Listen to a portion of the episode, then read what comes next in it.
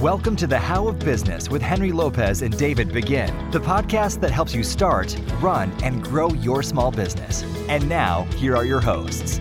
Welcome to this episode of the How of Business. This is Henry Lopez. My guest today is Justine Lackey. Justine, welcome to the show. Hi, Henry. Thank you so much for having me. Yeah, great to have you. This is a, a great topic that we have not done a deep dive on before on the show. We've talked about accounting and I've had CPAs on, but today, Justine is going to share her interesting journey, how she got to where she is today. And then we're going to do a pretty deep dive on bookkeeping, bookkeeping for small business owners. You want to receive more information about the How of Business, including links to the show notes page for this episode and other episodes, just text the word biz, B I Z, to 31996. So, Justine Lackey is the founder and chief wealth officer of Good Cents Bookkeeping and she has had the privilege to work with many talented people across a wide spectrum of industries.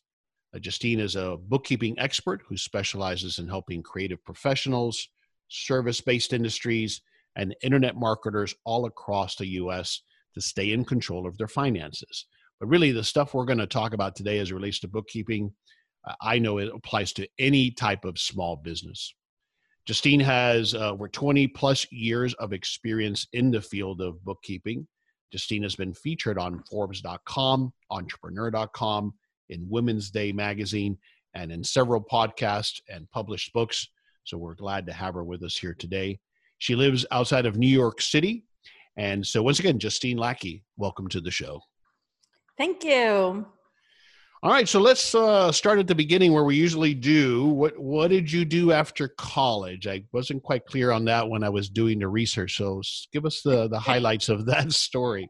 I'm so, uh, uh, that doesn't shock me that you couldn't figure it out. So I actually um, I went to New York City right after I graduated high school and was attending county college there, Manhattan Community College, and that's when I started work in the very first internet cafe that opened up in New York City. Wow. So, like many people in startups and such, I bounced from school and I didn't return for another eight years when I had my daughter. Interesting. And I actually graduated college in 2010. Took me 17 years, but I did it. so well, by the time I finished school, Good Cents was already in motion and I was raising my babies. Interesting. So, okay, so where did you grow up? I'm a Jersey girl. Okay, so New York City wasn't that far away, but that was where you wanted to go and and experience life and everything that it had to offer. I have to imagine. Yeah, I was in a New York City suburb. We were only 12 miles outside yeah. of the city, right? And I moved there at 19, and I stayed for almost 13 years. So wow. yeah. Okay, so going back to school after you're an adult, and I think you you said you had you already had a child at that point when you went back to school. Yeah, I had had my first daughter. Yep. That's extremely hard. There has to have been a strong motivation. So why what kept you motivated and why did you go back to school? Well, I you know, it was very basic. For me, it, it was it was about learning stuff. I think initially when I bit, went back in uh, I guess that was 2002, I, I, was actually on a CPA track, and okay. I also just felt like you know it was important to me that um, you know I'd be a that my children had a college, you know, college graduate as, mm-hmm. as mom. Mm-hmm. So to model that, was, that, model that for them. Yeah, to model that, and um, and I, I actually really enjoy school, um, which I I forgot until I got back in. Um, but yeah, so really the motivation was was completing the degree and um, being a role model for my children. When I, by the time I finally finished it, I was a, I've always been on a skill acquisition track. This is something I teach to my own children. So transferable skills are wildly important to me. Um, I don't think that having a college degree, in fact, I know it didn't it didn't differentiate me in the marketplace. Um, so really, it really wasn't about. It was personally driven, not professionally driven. Mm-hmm. But you did yeah. take obviously if you were on a CPA track, you took some accounting classes, obviously, so you got that skills. Yeah, my degree but, is in is is in business administration. Yeah, but what yeah. you're saying is when you were first starting Good Cents, and even now, that you don't think it had much influence on why people chose you or not to do their bookkeeping. Is that what you're saying? Yes, that is what I'm saying. Yeah, it's interesting. Okay, well, good. So, so tell us about what led to starting Good Cents Bookkeeping. So um, I started Good Cents Bookkeeping because I walked out of a job when I was 22 or 23. I was working for a very difficult person in New York City. And I went down to a payphone, literally, which shows you how long ago that was. A little bit ago. Yeah, just a tiny bit. And I called my friend who was a graphic designer, and she was also an instructor for Apple at the time. And so she said, Well, come down, let's have a chat. And so her studio was really jumping off. And by that point, I had already had some QuickBooks experience. And she said, Well, instead of rushing out to find another full time job that's going to stink, why don't you help me in the studio here? Hmm. And that's how I started my bookkeeping career. I literally walked out of a job and took the subway to a friend's house and became uh, a bookkeeper. Wow. and and at the time, I was I was so poor that I would go to Barnes and Noble and just sit there and read accounting and small business books at at the store itself. hmm Right. And um, and freelance bookkeepers, particularly in New York City, are they are unicorns. It's very very hard to find a good freelance bookkeeper. Why is that? You know, I don't know.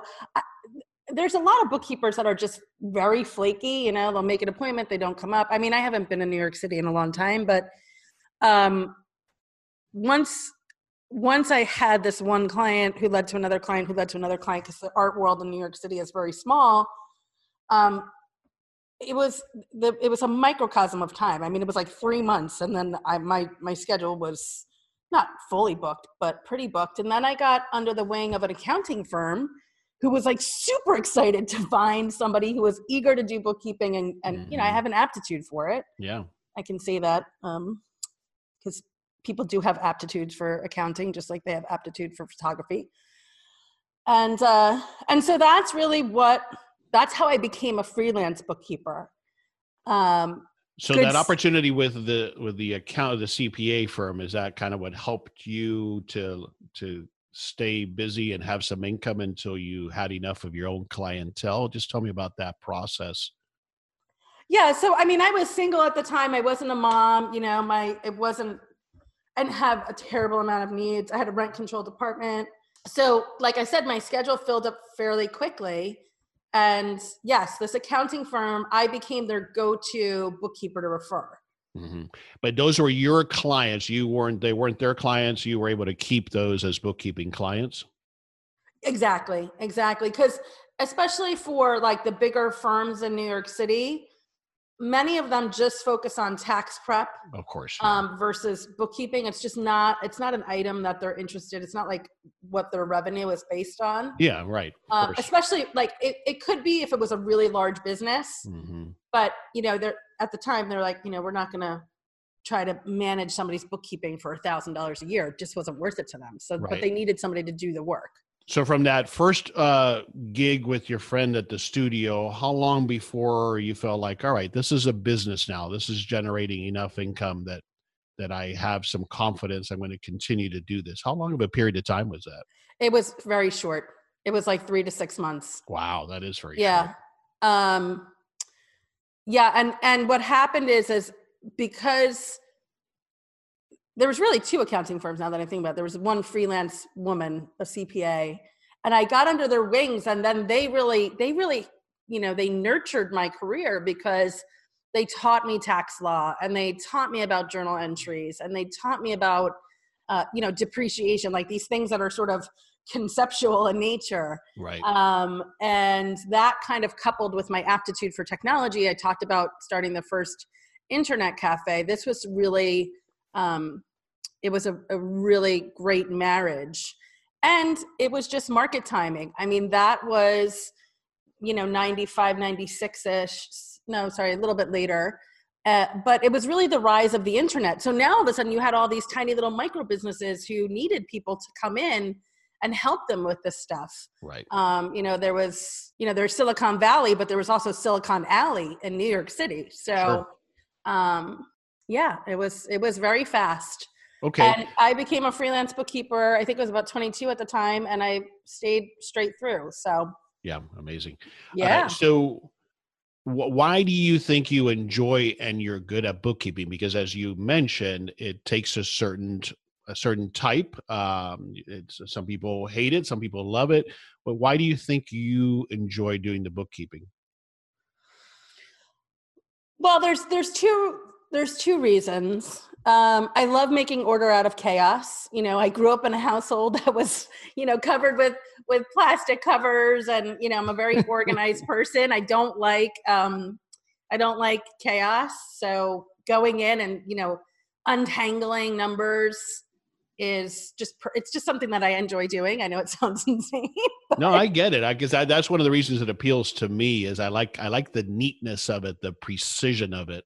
Yeah, and um, it's very methodical. I mean, now data entry is it's a fraction of what it used to be with with automation. Right. I, but i used to like really get into it. You know i put on my house music and i would just like or piano and i would just type away and i'd get you know it was almost like a little bit of a meditation. Yeah. Um but now one of the things because you know now i have a whole team we, we're a team of eight um, i think one of the most gratifying things to me is bookkeeping finances and taxes can be so painful for small business owners for for any business owner really. And to give people that peace of mind and to be that like rock solid for them and to all of a sudden bring illumination to them where there was like darkness and you know cloud you know there's like things are fuzzy and not clear is very gratifying. Um, you know my oldest client has been with me for 17 years um, not far behind him is one who's been with me for 16 years so um, my, our clients have a tendency to stay with us for a really long time for that reason yeah um, yeah, it's yeah. such a great point. I mean, I see it, you know, as you're describing that, that, that pain and people listening right now have that pain. So many business owners that you and I talk to, you more than I, they're just, you know, they're, they're busy with everything else. And they've got this, this looming thing that they know they have to get on top of, which is their, their finances, their bookkeeping. And it's a mess and they know it's a mess, but it's just like this thing that they just can't get seem to get their arms around it and then you come and help them with that and it's got to be such a relief for them it really is i mean i think a lot of our testimonials speak to that um you know so that you know that makes the work feel purposeful i, yeah. I do think it's important that you feel um, connected to your work um you know you don't always have to be like passionate about it. I know like that's like the super key, key you know, catchword, like, oh, follow your passion. I'm like, no, no, right. no, follow the profit first. Exactly. And then like, you know, passion. Okay, I, I, have chickens and I garden. It's like, you know, but it's not making me any money. Yeah, no, I'm glad uh, you but, say that. Yeah yeah but feeling connected to your work is really important and and i do i, I definitely feel that way yeah and seeing the the, the value that, that you produce but you know just to go off on a tangent for a moment i gotta believe justine i want to get your thoughts that that's one of the reasons why so many small business owners have such a mess with their finances and bookkeeping i'm going to use those terms interchangeably here in this conversation is I, I think the the shame of it, the embarrassment of it, and so it's almost like they don't want to talk about it. Very similar to how we don't talk about finances often in our personal lives. What are your thoughts on that? So I, I absolutely agree with that. I think that especially because you know the gig economy is not going away, um, solopreneurship is not going away. I think you're just going to see more of it. I absolutely believe that um, small business finance should be part of high school curriculum mm-hmm. for sure. And uh, I think the other thing is too is that the feedback that I've gotten from my clients is a lot of times they are working with accounting professionals or bookkeepers who are a little bit flippant and they don't take the time to explain things to them properly. And um, that makes them feel even more disconnected and like stupid right? Um, like oh i don't know what a balance sheet is. Like i don't they're talking to me right now and i'm just glazing over because i don't even know what they're saying um, so I think that exacerbates the problem. So we need to we need just basic education, and um, I really encourage all small business owners to evaluate the relationships with their financial professionals and make sure that they're getting the attention that they need. Um, yeah, for sure. Yeah, it's very overwhelming, and you know, it is. Tax law is constantly changing, so right it's not easy. Yeah, it's a moving target. But but your point, is, it's almost like I equate it to the, the bedside manner uh, that a doctor can have or not have.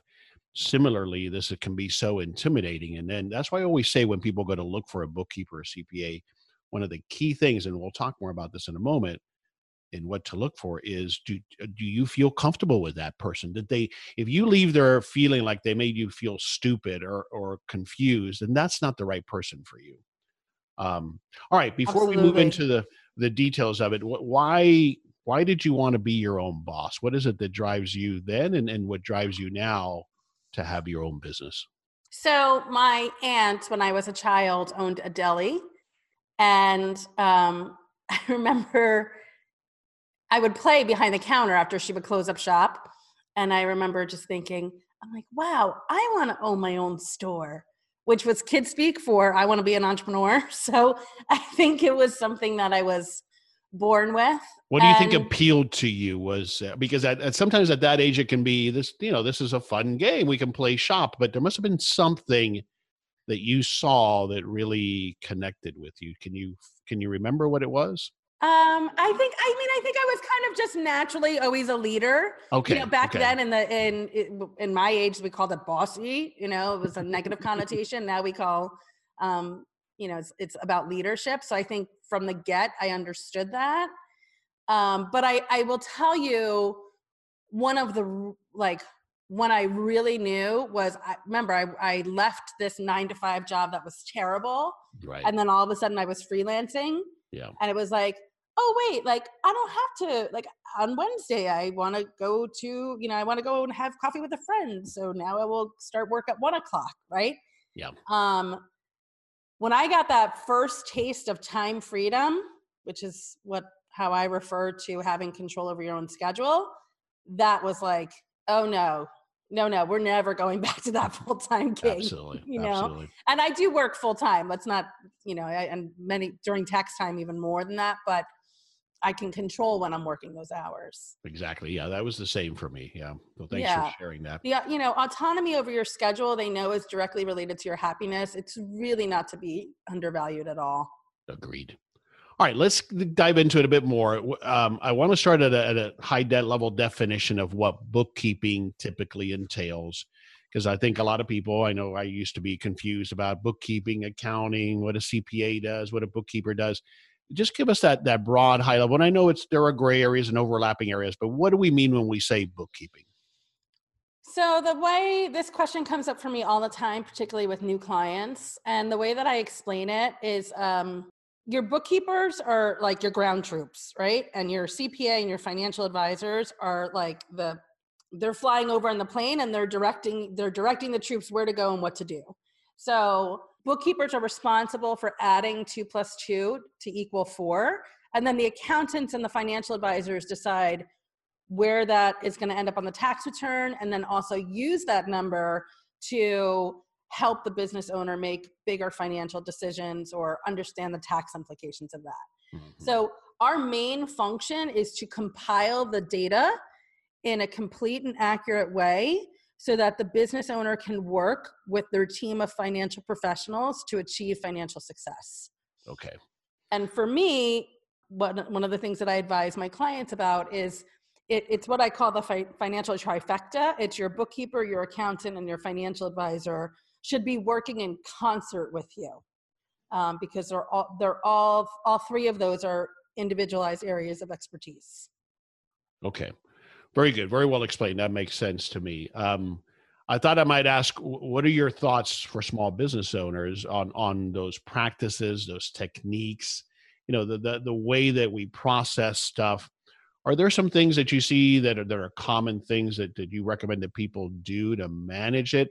So, for bookkeeping, for example, we're talking about here in part paying the bills, for example so, and you you would include payroll as well as following falling under bookkeeping, or how do you categorize that? So I would include payroll payroll as a bookkeeping function um, for like a micropreneur or small business.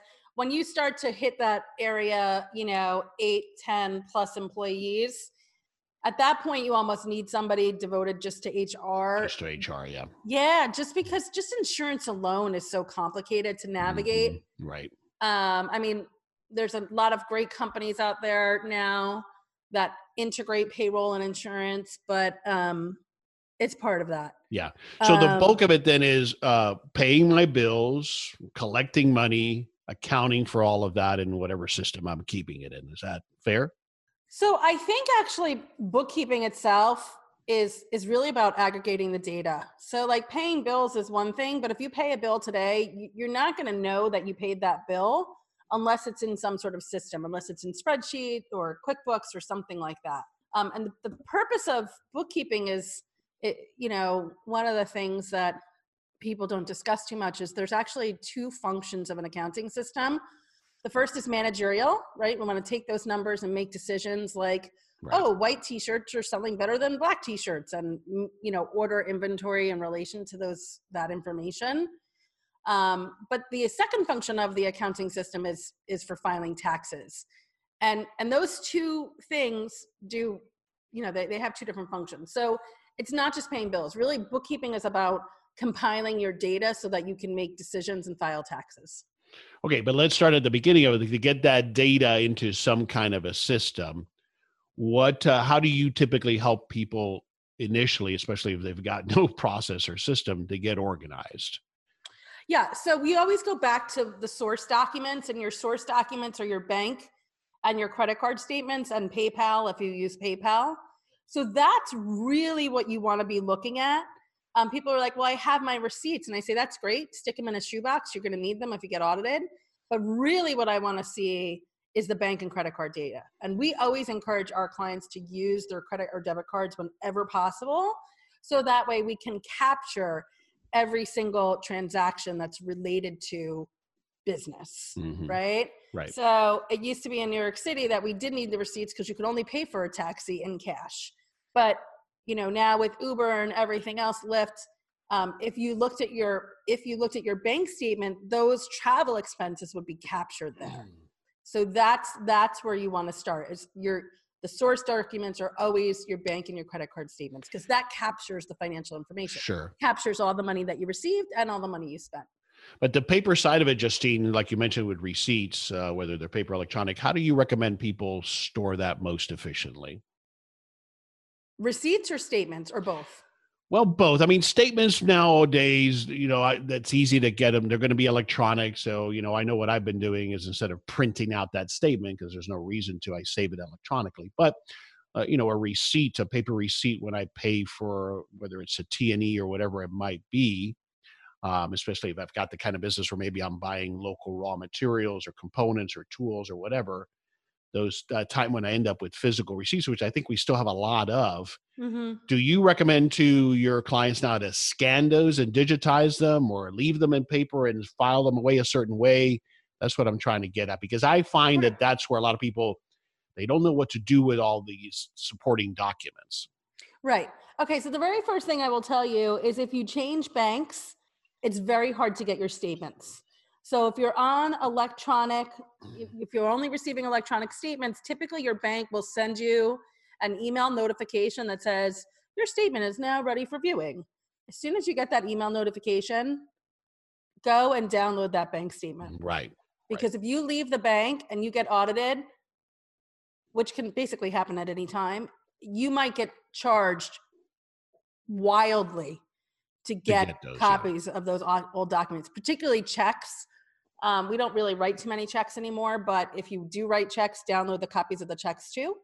Obviously, okay so that save- let me interrupt you there because the, the Yeah. downloading of the statements is an obvious one so i do that but i don't um i don't download a copy of the canceled checks Right. So most banks, most almost all major banks, not so much with the credit unions, unfortunately, is if you if you see that a bank if you signed into your bank account, you see check number one, two, three cleared, you can hover over that and it'll be a Yep. link and it'll pull up the image right of that check. So you would download that as a PDF just like you would your statement. And that's the practice that you recommend, even though I've properly accounted for that transaction in whatever tool I'm going to use, QuickBooks, let's say, I, it's properly coded, it has a description, all that good stuff. I still might need to produce the copy of the canceled check? Yes, because if you look at the statement, it's only going to tell you that check one, two, three was paid on March 5th for $75. The statement doesn't tell you who that check was payable to. So, Oh, but ideally, in my systems, though, when I wrote that check, I made a note of that, right? yeah, but let me let me follow that thought through. So now you're sitting down with an auditor. Your auditor is looking at your general ledger from QuickBooks. They're going to say to you, "Oh, I see that you classified this in labor. I want to see Mhm. the check to confirm that you didn't pay your acupuncturist instead." Mhm, mhm. So right, because I could have plugged in whatever name in QuickBooks. QuickBooks is not going to confirm that.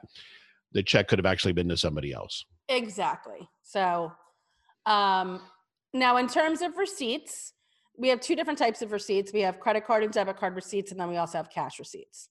What I recommend doing is if you get audited, which basically, you know, there's um, there's no statute of limitations on an audit. The recommended recommended period of time that you keep documents on file is three years. If you are running payroll and have employees, you have to keep your payroll records for five years. That's that's federal law. Um, what I recommend with receipts, because most people don't have time to like file them in little pockets or you know little like an accordion folder, is Mhm. just stick them in a shoebox. God forbid you get audited, you can sort them then, Right. right. Like you don't have to go through this whole thing like this is a travel receipt and this is dining and entertaining and this is office supplies. Just keep the receipt. You know, cross so a that box, a box per per year, if if that's yeah, you know, exactly. Um, I have a tendency to think that it should be something nice looking. You know, like people are more uh, like, especially my artists and my creative types, they're more apt to use something that is aesthetically appealing. It's kind of a little hack. Um, for cash receipts, though, those aren't recorded in your books, right? They're not. They're not part of your bank statement. Right. So I would keep those in a separate envelope inside of that box. And then you can just tally those up once a month, once a quarter, once a year. It could be once a year if you're really trying to maximize your debit and credit card use. hmm hmm Right. Um, it is a digital copy. My understanding is a digital copy of a receipt is valid. It is. Okay. It's IRS acceptable. So if And I wanted to sorts of apps you digitize it, use. exactly, that's what I'm getting at. More and more, there's especially for the you know the that uh, creative entrepreneur, the solopreneur. You know, there's all of those tools out there. So I'm not accumulating this paper, right? Yeah, I mean, listen, you you really, and I know this sounds so cliche, but you really have to find what works for you. Like, Yeah. sometimes fumbling around with your camera to get a picture and a, a clear picture of the receipt is like, and then you're not using that app. Like, you start using it, and then you stop using it, and then start using something else. Like, at a certain point, just stick the receipt in a box. Yeah, yeah, yeah. It's easy, and uh, what I like about that also is that again, it begins to eliminate this myth or complexity. We don't have to make this very complicated, right? No. Yeah. The more complicated it is, the less likely you are to use it.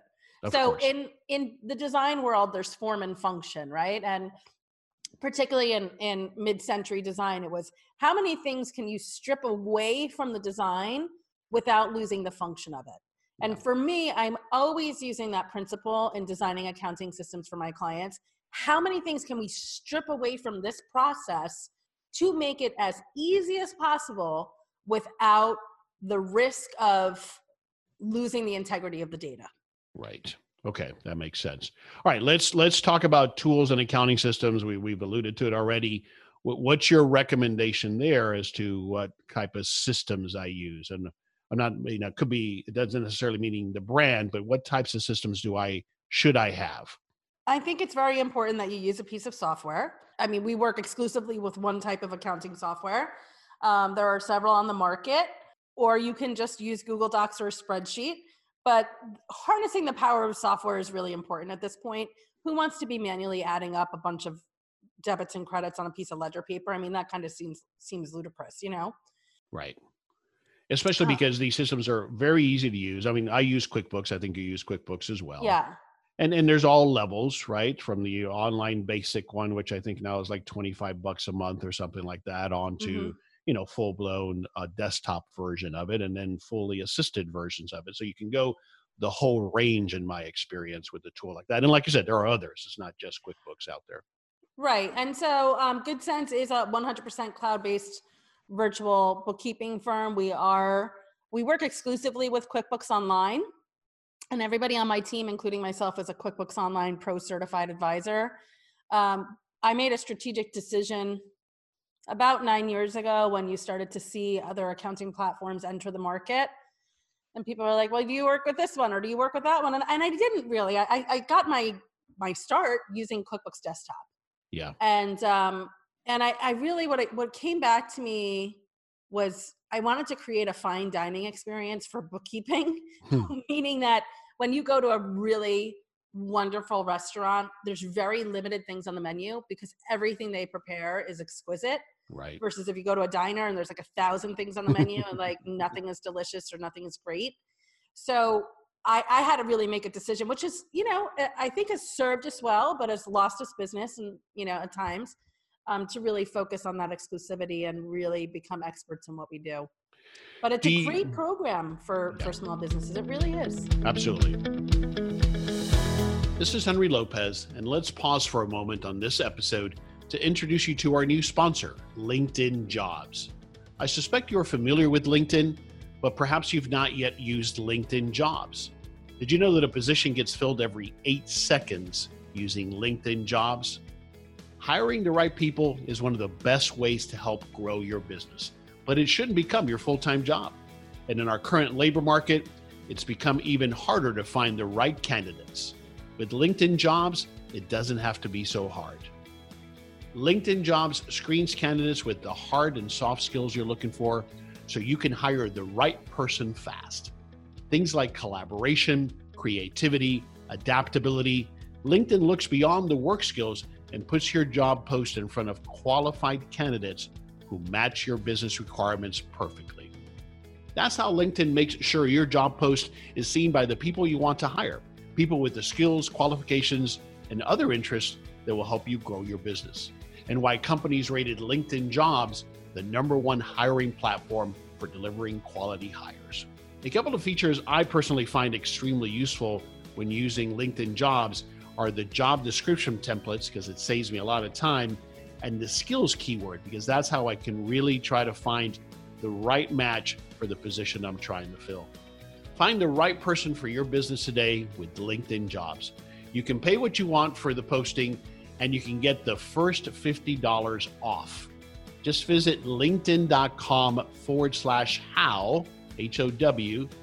Again, that's linkedin.com forward slash how to get $50 off your first job post. Or you can just text biz, B I Z, to 31996 and I will send you the link. Terms and conditions apply. Do you get pushback? And I want to lead into this with, with other questions about frauds and scams, but do you get pushback about, oh, I don't want it to be online because it could get hacked? What, what's your answer to that? So when I first started doing virtual bookkeeping, which was me working out of my apartment instead of going to all these businesses and using FedEx and messengers. So online banking was new and people were like, no way. But it's been part of our practice now for most people long enough that most people are comfortable with using a cloud-based solution. Um, Intuit and the banks have, you know, they are really, really.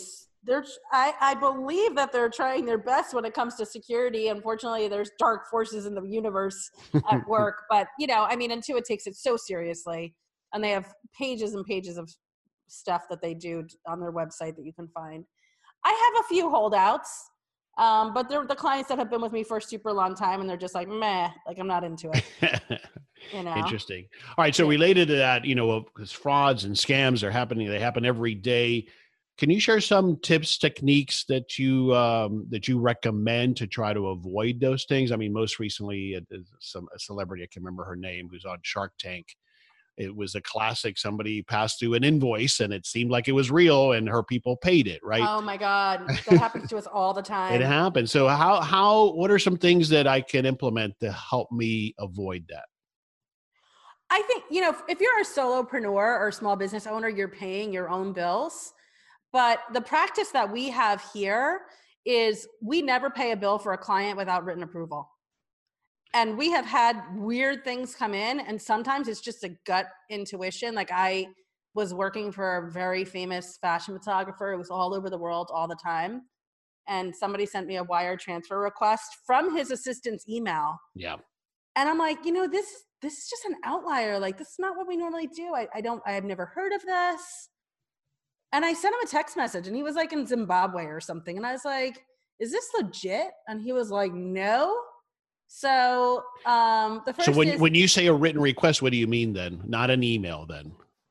No, no, we, we communicate with our clients via email. We, we have a number of different ways that we do it. I mean, you know, we have over 100 clients, so we uh, the, the protocol changes slightly Yeah. for for everybody. Sometimes it's me getting on the phone and saying, "Hey, Henry, I have these five bills. These are the amounts. This is who it's payable to. Um, sound good to you? Yeah. Okay, great. Can you just shoot me an email that you approve bill payments this week and something simple like that. Sometimes it's more elaborate where we generate a whole AP report Mhm. and we make recommendations and the client signs off on it.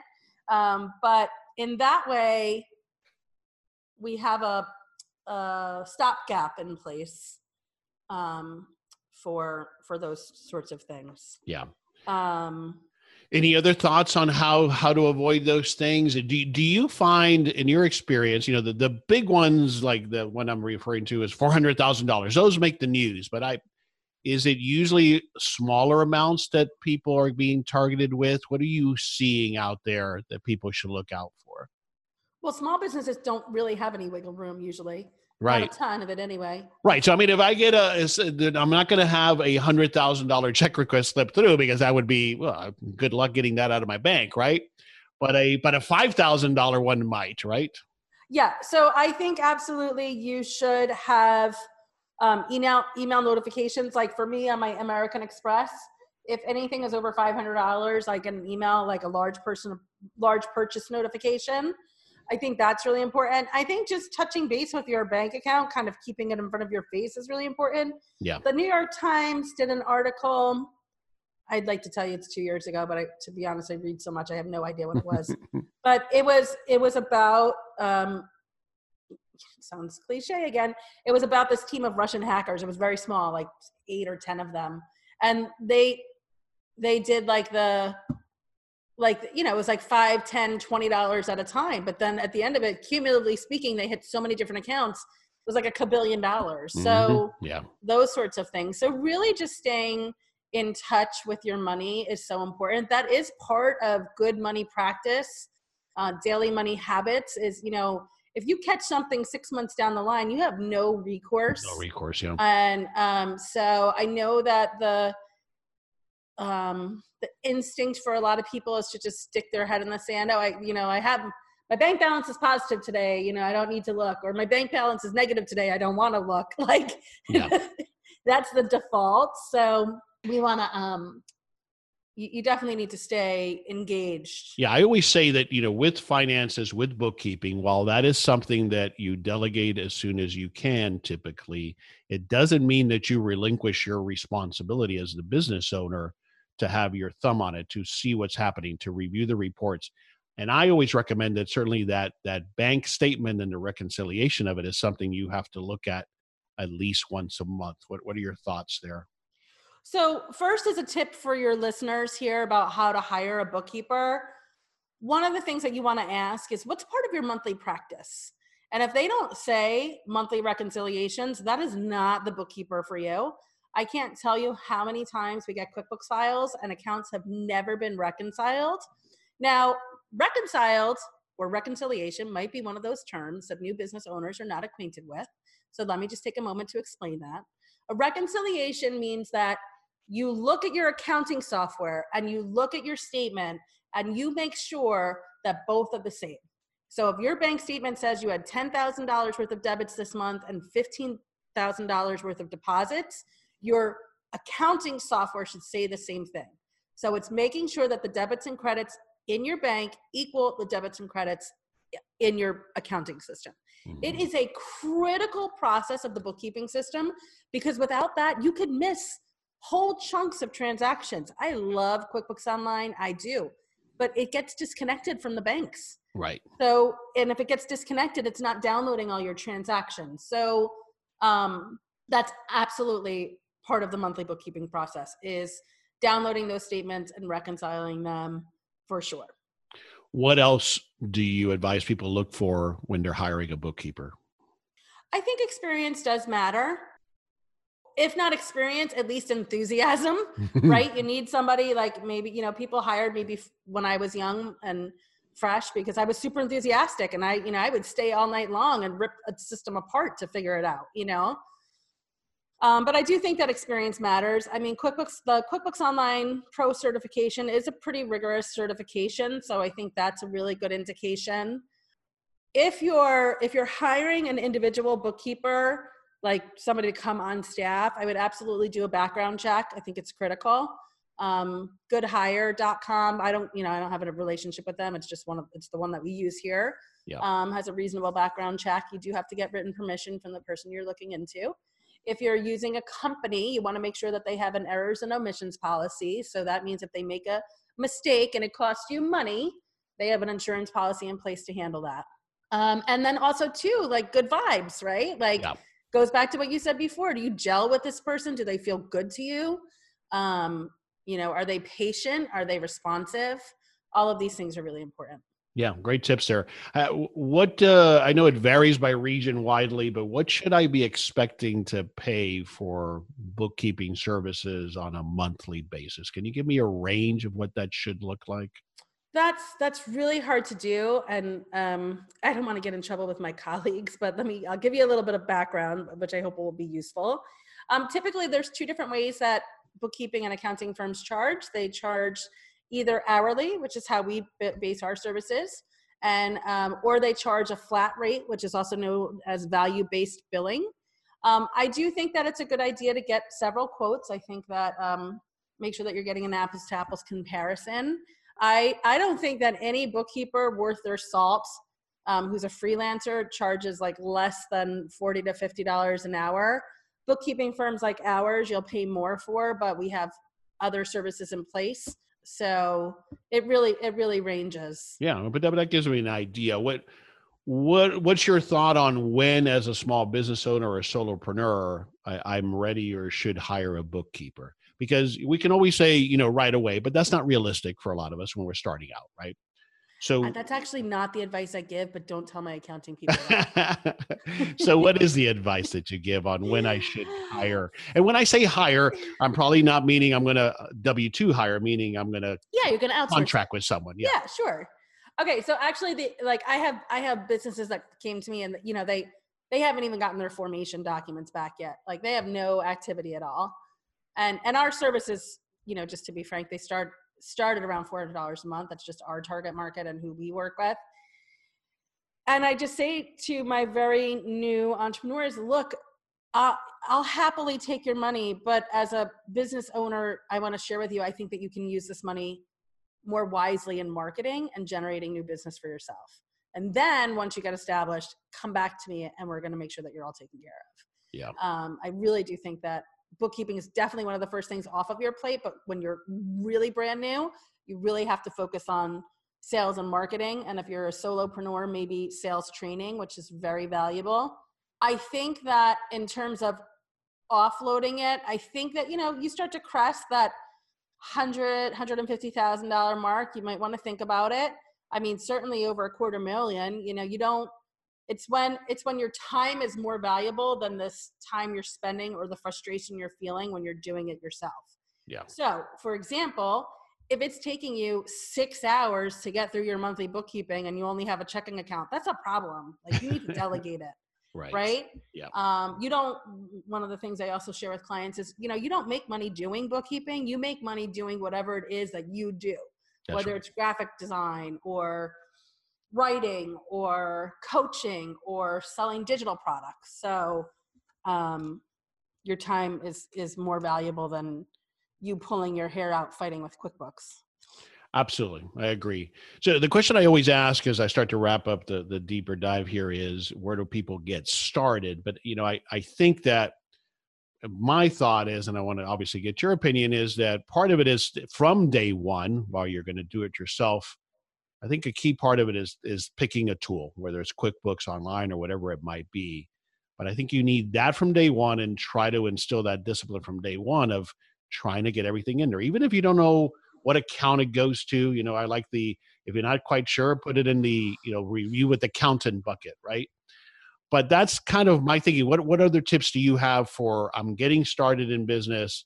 I'm going to do it myself initially because of the finances of it. What do I need to do? So I think you're right. You should pick a tool, um, and you should pick what uh, something that's automated. The other thing I would really advise is if you are going to do it yourself and you and you actually have a little chunk of business behind you, I think it's a solid investment to go and hire somebody like myself who can help you a get QuickBooks set up correctly because mm. the setup is really tricky. It is, and if it's it and if it's set up incorrectly, undoing it takes three times as long and will cost you like five times more money. Um, and do and, and invest in a little training right? So sometimes we do what we call quickbooks online startup packages where we'll do that and then we'll include some training and oh well, all right henry got stuck like three months later i can't figure this thing out. You know we'll just hop in and help people. Um, to me that's really important because I, I sometimes have a five to seven year sales trajectory. Somebody will hear me on a podcast remember me in three years and hire me to do a QuickBooks startup package, and then we start doing monthly bookkeeping, and then all of a sudden we're doing weekly bookkeeping for them. Yeah. So yeah. we really try to maintain and cultivate those relationships long term. Yeah, no, that's great advice because I find out again and again, even myself being very experienced, eh, and they try, but it's still, you know, what is this chart of account thing, and how do I, you know, how do I set it up, and how do I connect my bank accounts? Those, those kind of basic things may well worth be worth hiring someone to get you through that startup part of it. Well, and that's the whole thing too. Is like I love Intuit. Clearly, I've shared a lot of, a lot of love for them in this episode. Um, but they're also super savvy marketers, so they speak to the small business market. They've been speaking to them for what thirty years. Mm-hmm. So it's marketed as like, oh, it's an open the box and use it program. Yeah. And listen, we all know that all software requires a learning curve, some more than others. But this is your money um, so I what I see happen is like, oh, I signed up for QuickBooks six months ago. I looked at it once and I forgot about it. Yeah. You know, and if you get somebody to set it up for you and teach you, like, boom, like you've solved like a, a huge hurdle right there. Agreed. Agreed. All right, we've uh, obviously been touching on it, but but summarize for us or tell us the stuff we haven't heard yet about your business and the the services that you offer through Good Cents Bookkeeping. Sure. So, Good Cents Bookkeeping has uh, been around as a corporation for 12 years. We offer virtual bookkeeping services um, all across the country. Our clients are all across the country. Uh, our services vary from QuickBooks Online startup packages to monthly and weekly bookkeeping. We also have a CFO component for certain clients. Uh, for my brand new entrepreneurs who are just starting out, I do have a a digital program chief wealth officer, which is available on the website. That's Good Cents, C E N T S, like dollars and cents, bookkeeping. So that's goodcentsbookkeeping.com. I think it's like $39. It's super cheap. Mm-hmm. And that just talks about the basics. It talks about the first it's it's five modules. Each video is less than 15 minutes, so it's bite-sized and manageable. I talk about accounting vocabulary so you can go in and have educated conversations with your financial professionals. I talk about the three primary reports that you need to know the profit and loss, the balance sheet, and the cash flow statement, as well as how to keep your documents organized, which we just talked about. Yeah. So that's that's where you find us. And you can also find us on Instagram, of course, and Facebook. Wonderful. Wonderful. Yeah, that's a, that's a great place to start. So we'll have a link for that on the show notes page of this episode at thehowofbusiness.com in case you didn't get that be sure to take advantage of that. That that's a great no brainer investment to at least get that first level of knowledge. Uh, and speaking of knowledge, I'm always looking for book recommendation. Is there a book that comes to mind that you would recommend? Oh, there's so many. Actually, we chatted. The truth is, we chatted before we started recording, and I had to convince you to give no. one. well, one of the things, one of my daily practices is I try to read 30 minutes every morning before I Wonderful. start my day. Wonderful. Oh, it's so relaxing. Um, but 168 Hours by Laura Vanderkam. That book really changed my life. She's a wonderful writer. She has a whole bunch of other stuff, but it's really about everybody has 168 hours in the week. It's 24 hours times seven days to study into time management and um, genius book. Wonderful. Speaking of time management, is there is there a hack, a technique, a tool, something you've applied here in the last year or two that that you would recommend? Oh, okay. So in terms of time management, Um, I'm not a big notification person. First of all, I think it. I think if you look at the studies of concentration, it's really bad for your brain. So, f- using focus time with intention will help you blast through tasks. And if you're saving time on tasks, you're saving time all over. Um, I'd recommend canning email on your phone. Mhm. know that's probably heresy, but um, it really changed my life as a mom. Um, I got an email one day. I was making dinner in my kitchen. It's about six thirty at night, seven o'clock, and it made me so upset. Like I burst into tears, and my dinner with my family was ruins. yeah. And uh, yeah, I- Yeah, it no, I- really, I it love really that. changed. I, I took it off for vacation, and I never put it back on. Yeah, And I have. I do not have life. email on my phone, and and you and I were chatting about this a little bit. But to me, there's nothing that important that I need to get immediately through an email. The people who have anything urgent can call me. Um, yeah, It can wait. yeah, exactly, exactly.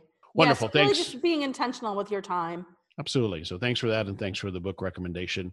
All right, let's wrap it up. What's one thing you want us to take away from this conversation about bookkeeping for small business owners? What, what's one thing you want us to, to want to leave us with on this? No shame, no blame.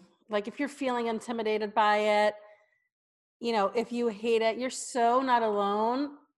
Just know that you can handle this. It's not as enig- enigmatic as you think it is. Um, and invest a little time and effort into it, and it's it will it's easier than you think. It really is.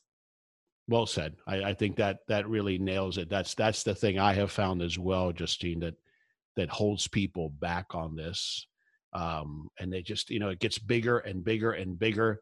But the, Oh, but the relief that you're going to feel when you get your arms around this or started, you know, I always found that with things like this, and this falls in that category, I always found that once you start making, once you start getting into it and it starts becoming more clear, there's this sense of relief that comes with it, right? And so now sometimes I think we avoid it because maybe that we don't want to hear what the numbers are going to tell us, but but we've Yeah. got to be mature about that and get our arms around it. Yeah. Yeah. I mean, I, I the the expression that I use is a, it's a brain splinter.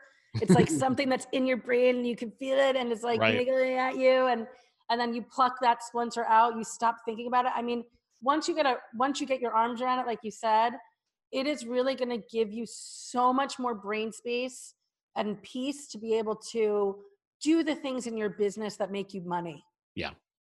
And Yeah. it's also going to then give you clarity sooner to what is going on in your business financially. Absolutely. All right, where do you want us to go online again to find out more? Oh, sure. Okay, so the website is www.goodcentsbookkeeping.com. Uh, Instagram is Good Cents Bookkeeping. Facebook is Good Cents Bookkeeping, and so is Twitter. Um, so I hope you'll come and reach out. And I can be of any help to anybody, I'm I'm always happy to to chat with my fellow entrepreneurs. I really do enjoy helping people. Wonderful. Thanks for that, Justine. This has been a great conversation. These are the kind of conversations I love having where we get some actionable tips and advice, especially on something like this that's difficult, as we've shared with for a lot of people. So thanks for making the time and thanks for being on the show. Thank you so much, Henry. I really appreciate it. This is Henry Lopez, and thanks for listening to this episode of The How of Business. My guest today again was Justine Lackey. We release new episodes every Monday morning, and you can find us on Apple Podcast, on Google Podcasts, on Spotify, other platforms, as well as at our website, thehowofbusiness.com, or just text the word biz, B-I-Z, to 31996, and I'll reply with a link to more information. Thanks for listening. Thank you for listening to The How of Business. For more information, links, and other resources, please visit thehowofbusiness.com.